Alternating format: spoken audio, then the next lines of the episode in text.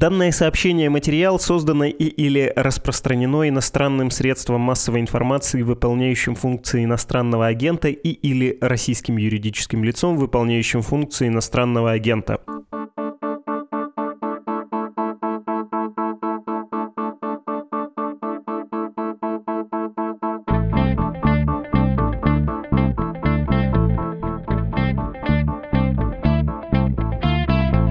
Вы слушаете подкаст «Что случилось?» о новостях, которые долго остаются важными, и сейчас про важность будет яснее, чем про саму новость. На днях Владимир Путин приехал в Минск к Александру Лукашенко впервые за три года, хотя в этом году тот, в смысле Лукашенко, наоборот, очень часто бывал в России, чаще, чем многие из вас видят своих родителей, чаще, чем два раза в месяц. Оба правителя, белорусские и российские, обменялись очень странными репликами. Давайте послушаем. У России нет заинтересованности кого бы то ни было поглощать. Это просто нет целесообразности в этом. Мы вдвоем соагрессоры, самые вредные, токсичные люди на этой планете. У нас только один спор. Кто больше? Владимир Владимирович говорит, что я. Я уже начинаю думать, что он. Ну, приняли решение, что вместе одинаково. Вот и все. Об этих словах Путина и Лукашенко нужно обязательно поговорить, ну, слишком уж они странные. Но самое это важное, а что вообще произошло в Минске? О чем могли договариваться Путин и Лукашенко и как будут строиться дальше отношения двух, используя слово, собственно, Лукашенко, соагрессоров?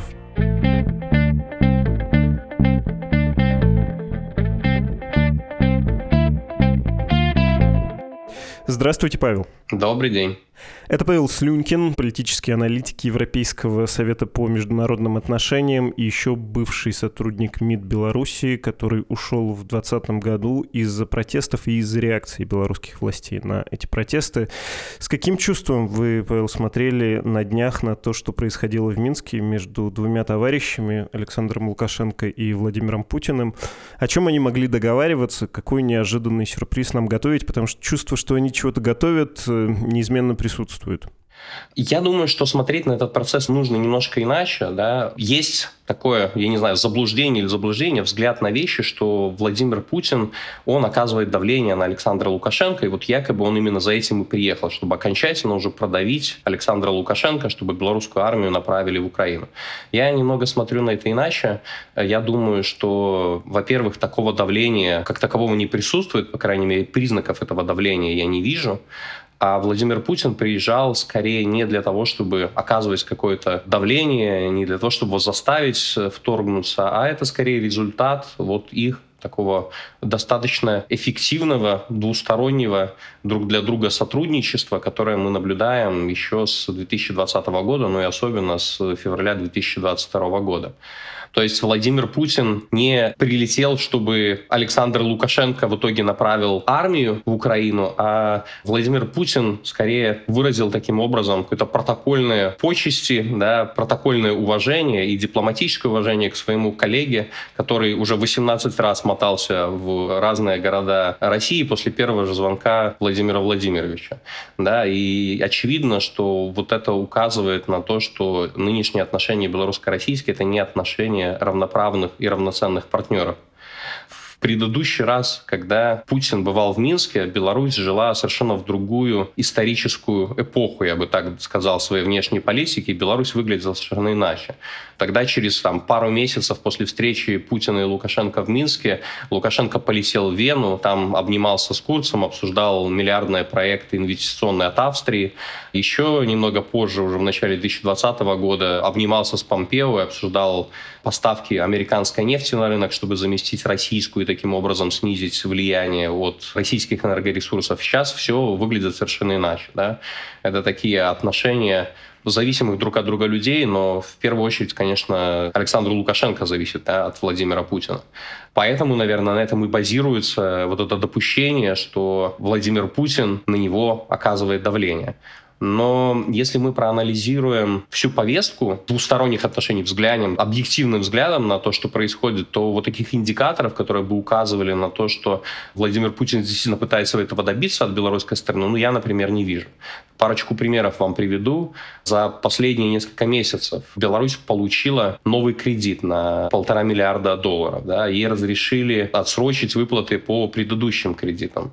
Был, наконец, разрешен спор по налоговому маневру, который вот тянулся довольно много времени с момента того, того ультиматума Медведева, печально известного, да, по итогам которого белорусское Министерство финансов оценивало потенциальные потери для белорусской экономики в 12 миллиардов долларов. Да. И тут внезапно Россия идет, в принципе, на все уступки или там пожелания Минска. И уже никаких 12 миллиардных потерь для белорусского бюджета нет. Россия с начала самого санкционного периода оказывает абсолютно всю помощь, да, необходимую для Александра Лукашенко, чтобы обходить санкции. Калийный экспорт, который раньше ходил на рынки Китая, Индии, Бразилии через литовские порты, после того, как санкции были введены, они были заблокированы, и теперь этот же калий идет только уже через российскую железную дорогу в Китай и пользуется там частично российскими морскими портами.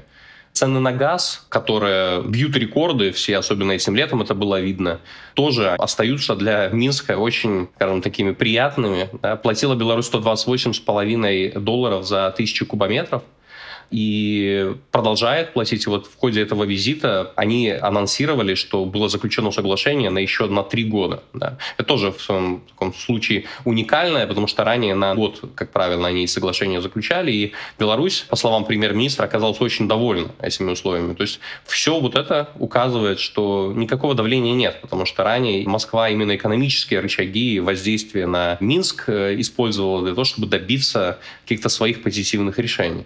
Но вот они вместе обнимаются, рассуждают о каких-то геополитических проблемах и радостно потом Александр Лукашенко провожает в аэропорту Владимира Путина. Нету какого-то даже такого психологического, я не знаю, написанного на лицах напряжения, которое бы теоретически должно было возникнуть, если бы там между ними какое-то было несогласие по ключевым вопросам. Я на секунду еще предложил бы вернуться к этому сюжету, конкретно к визиту, потому что он странно выглядел внешне, и это не дает покоя. Я понимаю, что это поверхностный вопрос, но не могу отвлечься. Все-таки очень странные слова они сказали, очень странные слова все услышали от э, двух этих руководителей, потому что, ну, что прозвучало громче всего? Мы соагрессоры, то, что сказал Лукашенко, в общем, не покривил душой по нормам, по уставу ООН. Это вполне себе соагрессия предоставлять территорию для вторжения в другую страну. И Путин сказал, что никакой интеграции не будет насильной, нет в этом целесообразности, никто не заинтересован поглощать Беларусь. Ну, когда по столь чувствительному вопросу так не тонко подобраны слова, кажется, что наоборот собираются поглощать впечатление ровно обратное. Вас вообще эти слова удивили? Вы склонны вот в этих кишках, как в Древнем Риме, искать какие-то знаки, делать предсказания, основываясь вот на такой странной фактуре, или нет, вы понимаете, что эти люди, вот персонально два, давно ну, отвязались и не очень хорошо следят за тем, какое впечатление производят их слова на публику? Нет, на самом деле это не в первый раз происходит, когда либо Александр Лукашенко в Россию летит, либо когда к нему прилетают российские коллеги. Появляются каждый раз слухи, сколько я себя помню, много-много лет. Каждый визит сопровождается словами о том, что вот теперь уже точно Беларусь лишится и суверенитета, и независимости. Этого не происходит. Опять же, я смотрю на это немножко иначе. Это такой долгий процесс. Я его называю десуверенизацией Беларуси. Вот особенно активно он происходит с 2020 года года. И, безусловно, этот визит, он кладется в общую копилку такого лишения Беларуси, людей, которые контролируют власть в Беларуси, да, их суверенного контроля над территорией, над органами, экономикой в стране. Но это поглощение, оно не происходит, потому что встретились Александр Лукашенко и Путин, и вдруг внезапно о чем-то договорились. Да? Такой медленный процесс удушения, медленный процесс взятия под контроль ключевых сфер, Скажем, недавно было достигнуто соглашение о косвенном налогообложении, да, и что это значит? Что Беларусь будет переходить постепенно на российские нормы. Да. Есть еще вопросы таможенного дела, таможни. Единую валюту, помните, сколько, не знаю, миллионов раз, наверное, это обсуждалось, но по-прежнему единой валюты нет. То есть э, это не что-то такое, что произойдет внезапно, это что-то, на что нужно смотреть в долгой динамике. И вот если в долгой динамике взглянуть, то очевидно, что Беларусь все более и более становится зависимой от от России. Скажем, даже если посмотреть на процент белорусского экспорта, который идет вообще, да, или раньше уходил с территории Беларуси, концепция, которая в свое время продвигала и Министерство иностранных дел Беларуси 30-30-30, когда 30 Россия, да, 30 Европейский Союз и 30 там третьи страны дальняя дуга так называемая, то сейчас российский рынок составляет 65%, может быть даже вырасти до 70%. И понятно, что когда ты настолько сильно зависишь от одного рынка, то и политически ты будешь от этого очень сильно зависеть. Что касается заявлений, которые они говорят, я бы связывал это тоже именно с этим фоном, да, который создается каждый раз вокруг их визитов. Сам Лукашенко еще до того, как Владимир Путин прилетел к нему, выступая перед прессой, он сказал, что ну вот опять опять будут рассказывать про то, что сюда приехали там кого-то поглощать, да, и что там Беларусь снова лишают суверенитета, но это неправда. Ну и поэтому, я думаю, Владимир Путин, опять же, осознавая, что фон достаточно негативный, они это комментируют.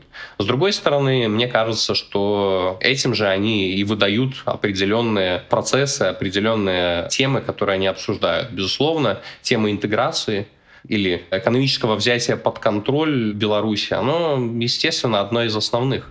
Кроме войны в Украине, это то, над чем они трудятся на протяжении последних двух лет. Поэтому есть необходимость эти темы комментировать, чтобы опровергать, возможно, очевидные вещи.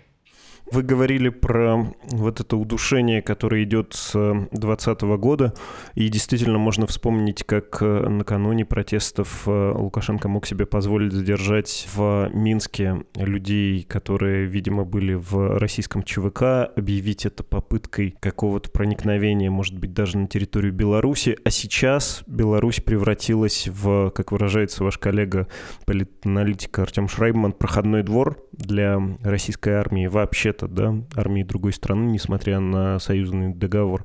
Давайте попробуем понять, что в 2020 году, вот когда не то что даже сердечное согласие имени 2020 года, а прям медовый месяц длиной в год между Путиным и Лукашенко случился, что Лукашенко дал Владимиру Путину, ну, то есть, понятно, он его поддержал в политике в Украине, в этой кампании, в этой агрессии, он дал возможность армии вторжения пройти через территорию Беларуси, что, повторюсь, в общем-то приравнивается к участию в агрессии.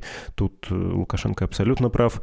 Вроде как Лукашенко давал оружие, тут уже труднее да, что-то определить. В конце концов, какая-никакая политическая поддержка была от Минска. Что еще важного Путин от Лукашенко в этом году получил? Мне кажется, тут важно, если такую дальнюю динамику вот именно за два года посмотреть, то Александр Лукашенко за эти два года пошел на те шаги, от которых он отбивался очень долгое время подписал интеграционное соглашение. Да, тот самый ультиматум Медведева, от которого он активно пытался отнекиваться, затягивать переговоры, упирать на равнозначный статус партнеров. Вот в итоге интеграционное соглашение были подписаны, их текст указывает на то, что там все равно это работает именно в пользу России, да, и так или иначе привязывает Беларусь именно к э, российским нормам, к российскому законодательству, российскому влиянию на белорусскую экономику, на другие сферы, которые теоретически должны оставаться находится, безусловно, под безусловным контролем самостоятельного суверенного государства.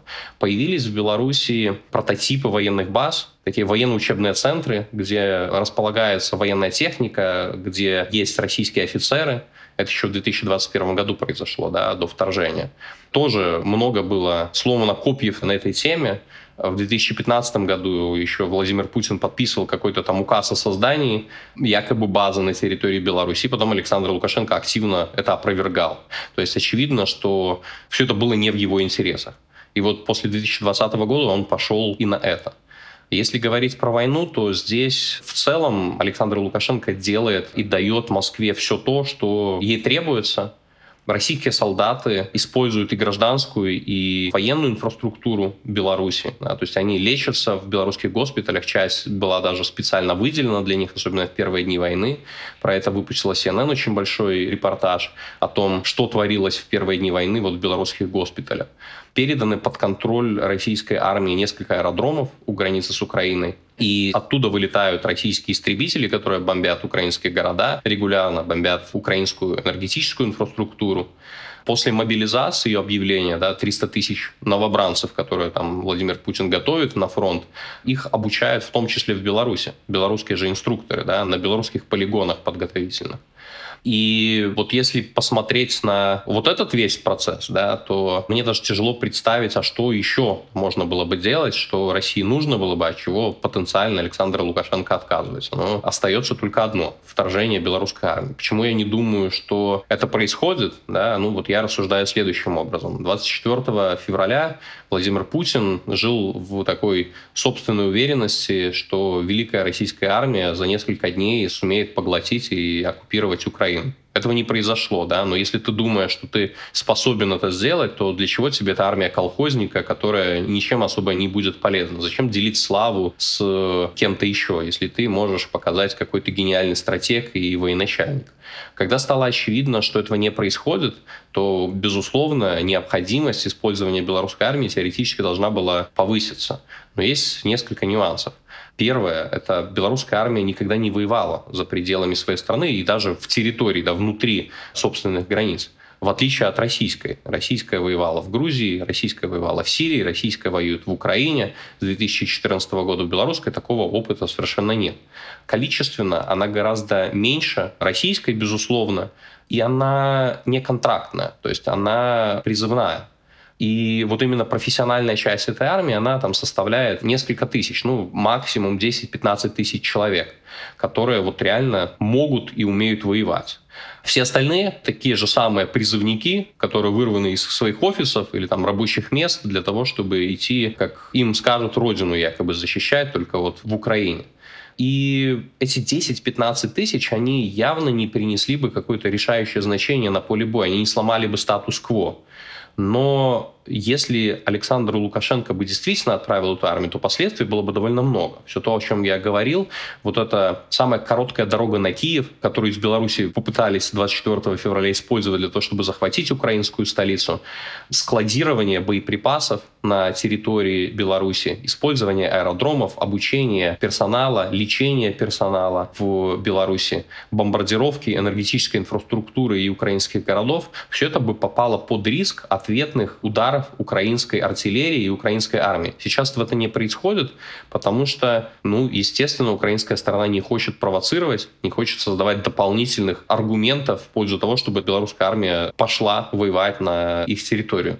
Но если эта красная линия уже будет пройдена, да, то Украины будет отсутствовать уже этот сдерживающий фактор. Все вот эти военные базы, все аэродромы, они будут простреливаться американскими установками, американским вооружением. И вот это спокойное, я не знаю, такое безопасное место для российской армии, оно будет утеряно. Да? Теперь уже тяжело будет готовить повторное наступление на Киев. Как можно делать это в таком спокойном режиме сейчас?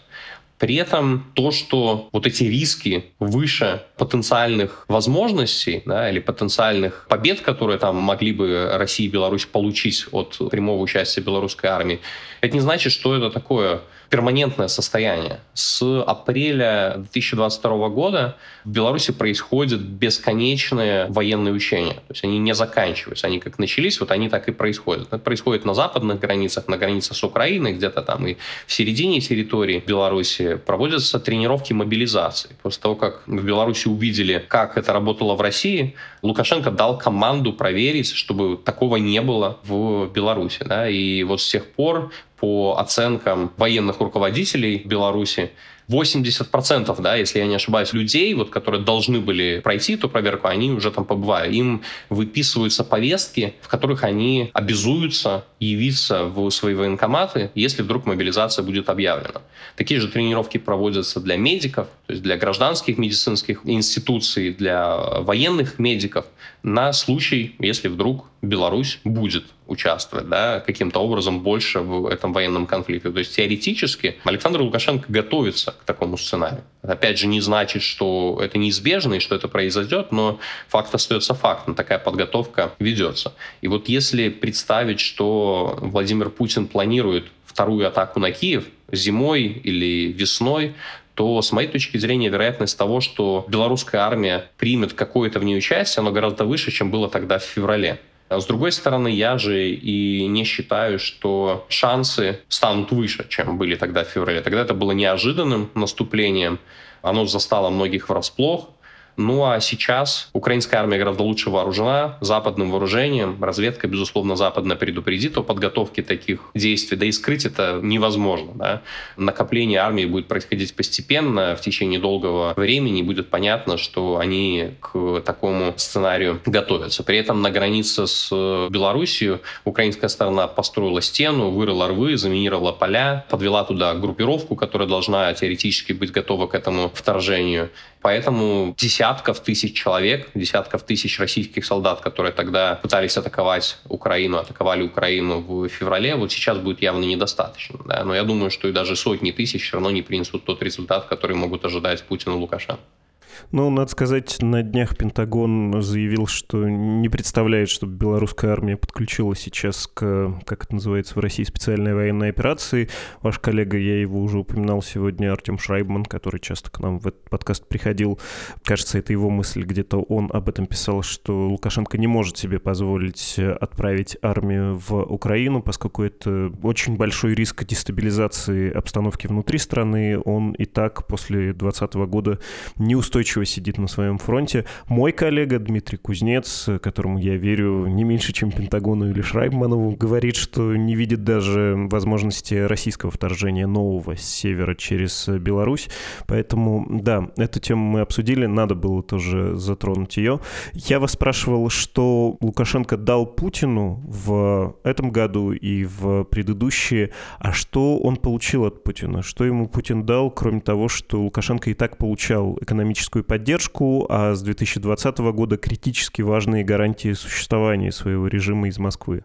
Ну вот, наверное, то, что мы с вами уже обсудили. Первое и самое важное, это то, что этот режим остался существовать, потому что тогда, летом 2020 года, было много надежд, в том числе и демократически настроенных граждан, что, возможно, Россия, по крайней мере, может занять там нейтральную позицию, да, или поддержать белорусский народ в требованиях честных выборов и остановки насилия. Ну, как видно, эти ожидания, они были иллюзорные. Владимир Путин поддержал не тех, кого бьют, а тех, кто бьет, да, Александра Лукашенко Лукашенко помог ему сидеть в этом кресле.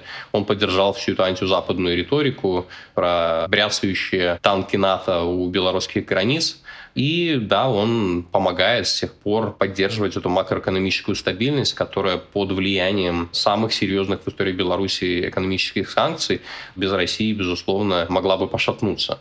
Я уже упоминал здесь кредиты, я упоминал возможность обходить санкции, то есть заблокированный экспорт, который приносит миллиарды долларов в белорусскую экономику, он еще появляется на рынке только благодаря тому, что Россия этому способствует и помогает газовый вопрос решен, и цены, которые Беларусь платила, они остаются минимальными по сравнению с мировыми ценами. В нефтяной сфере вопрос налогового маневра, который потенциально мог стоить там, 12 миллиардов долларов потерь в бюджете, этот вопрос тоже был решен.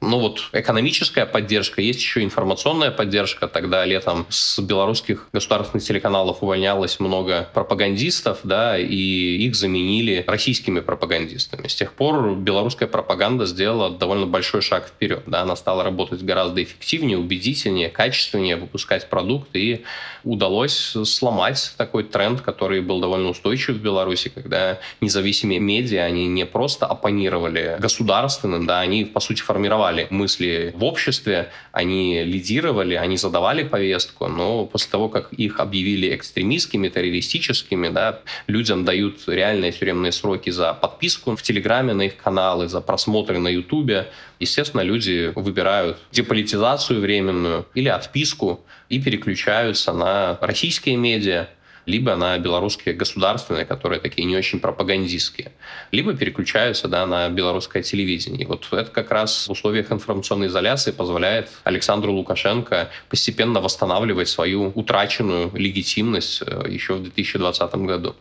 Здесь я еще бы отметил, что сама война, несмотря на то, что очевидно, да, что ничего хорошего она не может значить ни для белорусского общества, ни для белорусского режима, Александру Лукашенко удалось ее немного использовать в своих целях на фоне такого горячего вооруженного конфликта, Белорусы же тоже видят, что происходит, да, они видят, что происходит в Украине, как там бомбятся города, убивают мирное население, территории, по сути, уничтожаются, да, стираются с лица земли. В то же время и в России происходят регулярные взрывы на каких-то объектах инфраструктуры, нефти, газохранилищ. Вот Крымский мост недавно относительно был подорван. Происходит вот эта сумятица, суматоха с мобилизацией.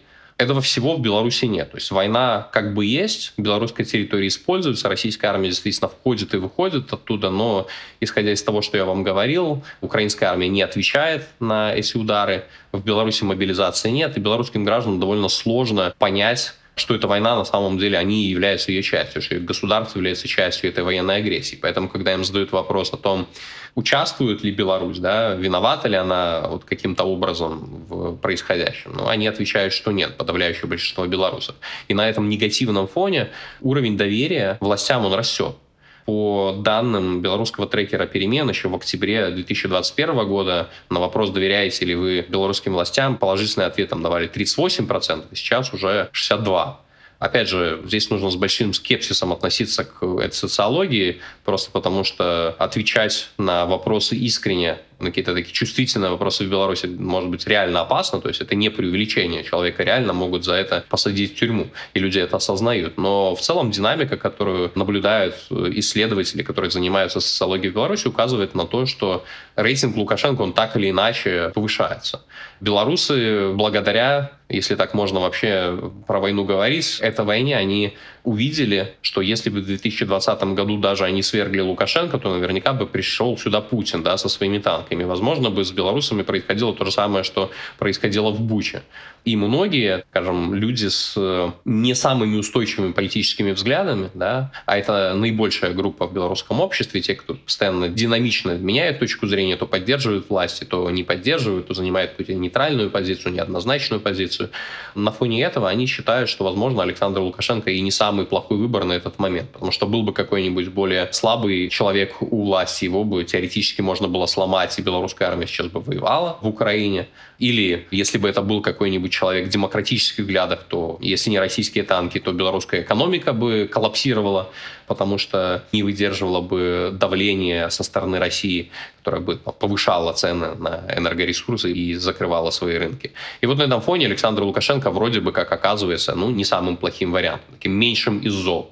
Насколько это устойчивый тренд, сложно сказать, да, но очевидно, самый, наверное, главный вопрос, по которому в Беларуси есть консенсус, а в целом белорусское общество очень сильно поляризовано с 2020 года, делится на такие устойчивые группы людей, которые друг друга не просто не любят, а реально ненавидят, да, это сторонники власти и противники власти. Вот даже между ними есть устойчивый такой монолитный консенсус того, что они не хотят, чтобы белорусская армия воевала в Украине. Это 90% населения. Последний вопрос про возвращение легитимности внутри. И Лукашенко в том числе говорит про эту украинскую ситуацию сам прямо, дескать, вот посмотрите, что бывает, э, что может быть без меня. У него есть такие интенции, но есть еще внешнеполитическая легитимность. Привычка и даже, я бы сказал, стратегия Александра Лукашенко многие годы состояла в том, чтобы пользоваться возможностью разговаривать с Западом и лавировать между Москвой и, скажем, Европой или Соединенными Штатами, получая выгоды с обеих сторон. Да, периодически это кризисы, какая-нибудь склока по поводу углеводородов, последняя, кажется, была в 19 да, году, или еще по какому-нибудь поводу, но потом в итоге он выигрыш. Он получает кредиты, которые можно не отдавать, он расширяет свои возможности.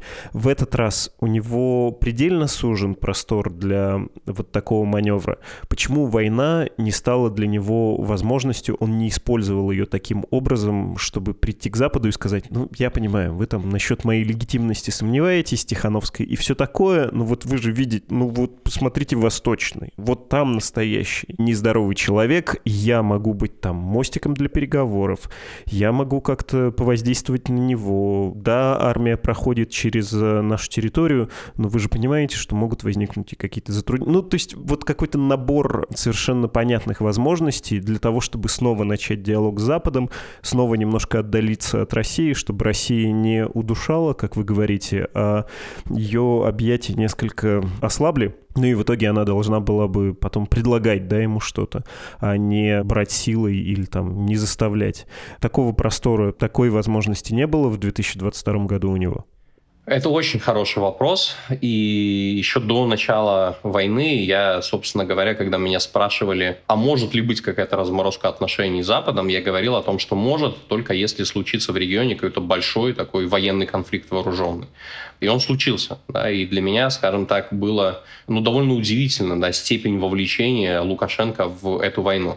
И тут мы вступаем на поле спекуляции, насколько он знал о том, что планирует Владимир Путин с нападением, потому что, ну, исходя из расследований, которые российские журналисты делают, да, инсайдов, которые там периодически попадают в медийное поле, довольно узкий круг людей знал об этом. Предупредили ли Александра Лукашенко, что 100% эта война будет, да, что она состоится и всю инфраструктуру белорусскую будут использовать, или говорили просто о том, что вот учения проводим, ну, возможно, да, возможно и такие сценарии. То есть насколько он давал согласие, да, свое собственное на то, чтобы стать этим соагрессором. Вот здесь я не знаю, я не уверен, что мы на основе каких-то фактов можем сделать однозначный вывод.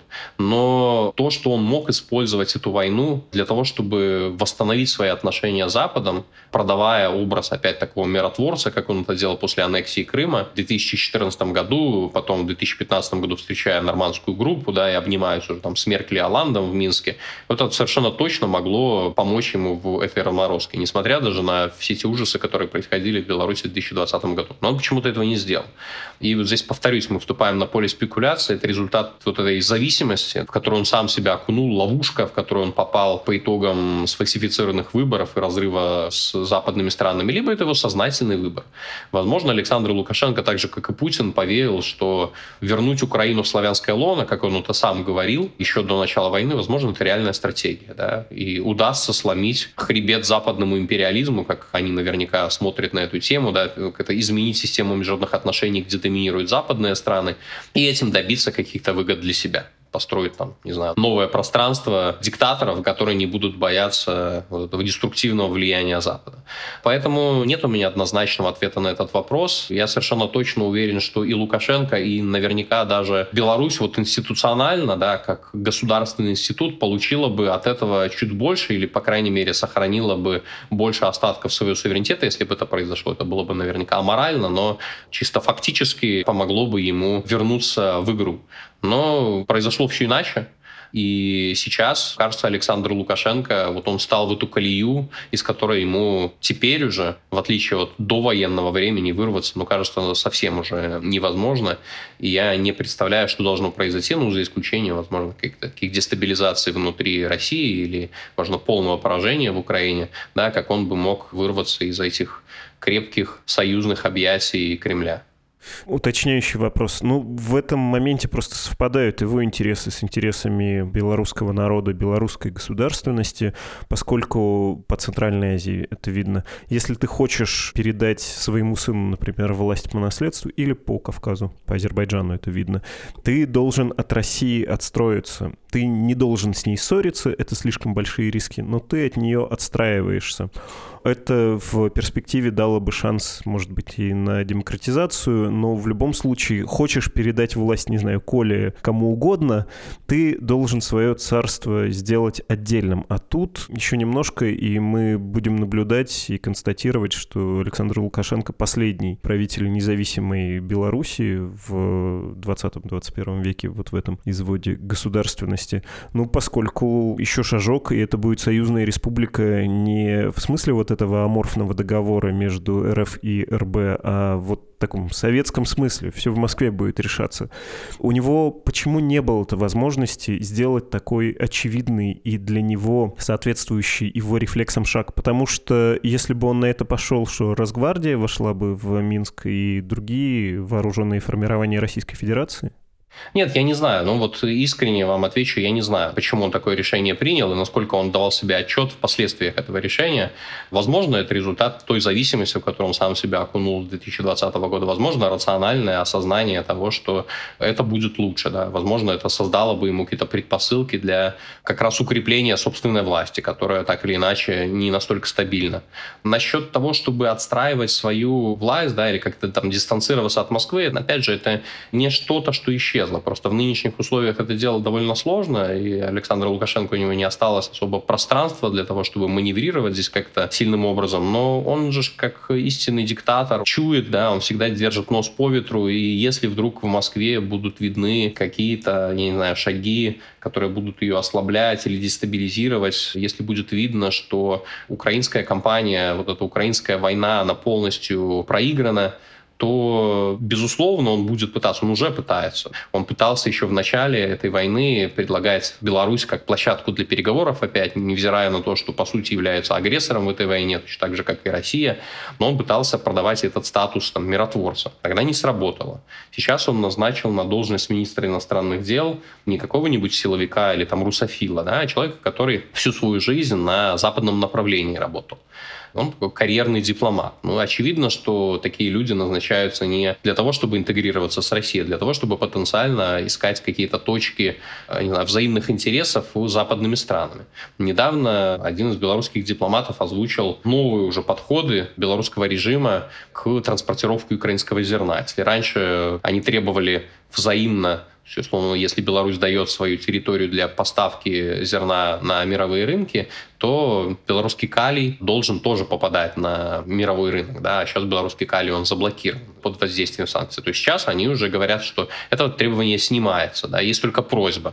То есть это теперь уже не такое, не ультимативное заявление. И, безусловно, Александр Лукашенко пытается и будет пытаться искать какие-то выходы, надеяться на то, что Запад будет проявлять какой-то прагматизм или даже цинизм в какой-то ситуации, и таким образом у него будет отстраиваться эта собственная субъектность и в том числе снижаться снижаться зависимость от России. Но пока ключевой тренд, да, как мы вот, тема это стала красной линией нашего разговора, да, пока тренд работает как раз в обратную сторону, и зависимость увеличивается, и я не вижу возможности что-то серьезно поменять, если он не готов идти на какие-то серьезные внутриполитические уступки там, отпустить всех политических заключенных, снизить репрессии какие-то, теоретически это могло бы дать ему возможность хоть что-то на западном рынке для себя получить. Но он этого не делает. Хотя мог бы спокойно отпустить всех политзаключенных, учитывая такой страх в обществе, тоталитарное преследование. Да. На следующий день, только как он отпустил, он мог бы их всех посадить и еще сверху столько же досыпать да,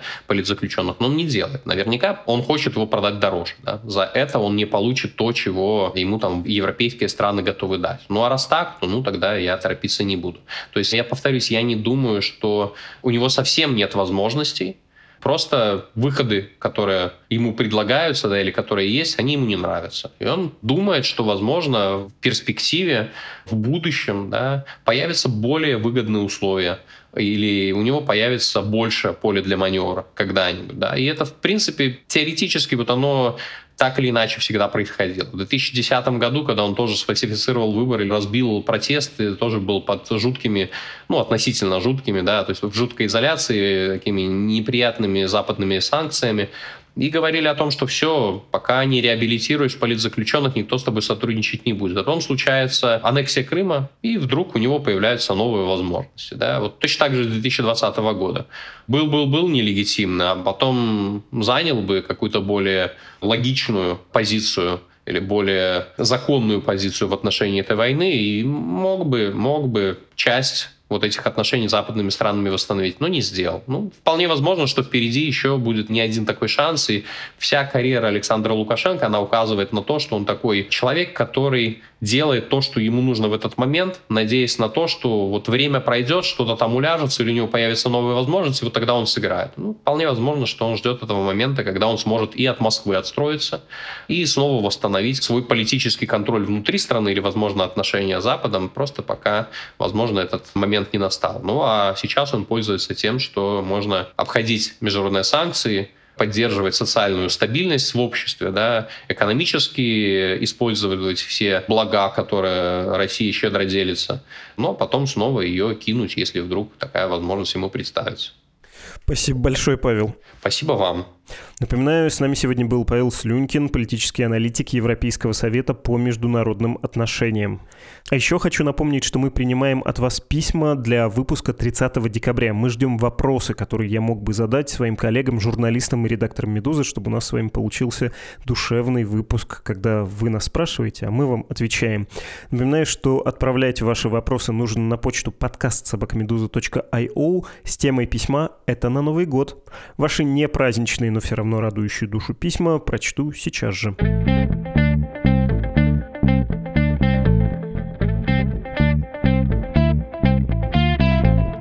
Вот я открыл e-mail, но прежде хочу напомнить, что Медуза существует за ваш счет. Если вы не будете отправлять нам деньги, ну я не знаю, где мы будем искать э, финансирование. Поэтому, пожалуйста, если вы еще не являетесь нашим жертвователем, но у вас есть возможность поделиться с нами каким-то количеством денег, то заходите на странички support.meduza.io и save.meduza.io. Без вашей помощи мы никуда. Итак, собственно, ваши письма. Андрей написал, прослушав ваш подкаст от 13-12 19-22 про влияние войны на окружение Путина, я не смог удержаться, чтобы не написать вам комментарий, зная, что вы по образованию историк, так как мне кажется, что вы во время подкаста на его 31-й минуте допустили фактологическую ошибку по российской истории, когда заявили, что когда в последний раз государственность России падала, я предполагаю, это был ваш намек на февральскую революцию 17 года, то временное правительство войска с фронта не отзывало. Это не так, помимо того, что временное правительство отзывало с фронта в глубину России многие боевые части, некоторые из которых в дальнейшем на фронт не вернулись, так и дальше вы приводите примеры, а также вы замечаете, что это может прозвучать как придирка. Да, это, дорогой Андрей, и звучит как придирка. Позиция все-таки была у Временного правительства, что сохраняется верность союзническим обязательствам и ведение войны должно продолжаться до победного конца. Всплывают в голове слова Ноты Милюкова. Я, как мне кажется, имею право на некоторые утрирования, если подкаст не про русскую революцию, не про вопрос о мире с точки зрения Временного правительства.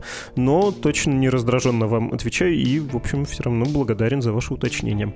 Анна написала, уже писала вам разок и признавалась, что слушаю ваш подкаст каждый день, причем еще с прошлого года, поэтому, когда в эфире услышала обсуждение того, кто мог бы обратиться к россиянам на Новый год, а да, есть у нас такой разговор со слушателями, вы правы, Анна, и я читаю дальше, кого же вы предлагаете, я поняла, что для меня это должны быть вы, то есть я должен прочитать на Новый год речь.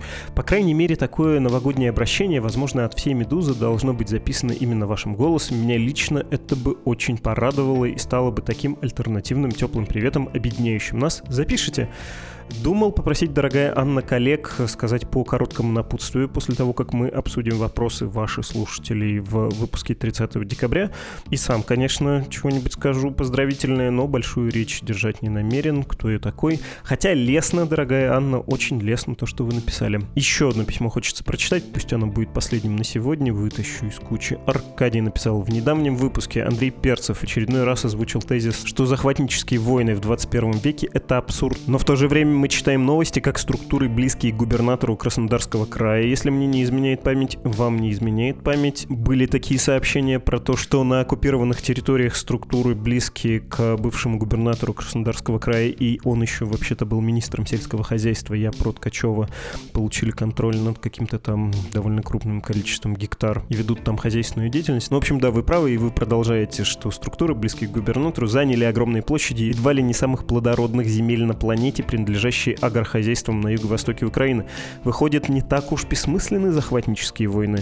Я, дорогой Аркадий, не перцев, но отвечу так, что что-то может быть бессмысленно для человечества, отдельной страны, двух, трех, континента, но может оказаться вполне себе выгодным отдельным людям или существам, и я не пытаюсь оскорбить кого-то, я просто хочу так перейти к примеру, сказать, что вот представьте поле боя, там горе, разрушение, смерть, а стервятникам пиршество. Не слишком резкая аналогия. Надеюсь, что нет, но надеюсь, что она также довольно понятна. Что касается самой плодородной земли, ну, в России вроде и так так много земли, в том числе плодородной, очень приличная пашня, одна из самых больших в мире. Не уверен, что издержки, связанные с войной, гибель людей, трат средств, экономические санкции и все прочее могут быть как-то компенсированы получением нескольких тысяч гектар новой земли, пусть даже самой плодородной. Война, знаете ли, пожирает, а торговля, сотрудничество, они создают новый общественный продукт, общественные блага, да, как это называется, сухо. Напоминаю, что это был подкаст «Что случилось?», посвященный новостям, которые долго остаются важными. Всего доброго и до встречи.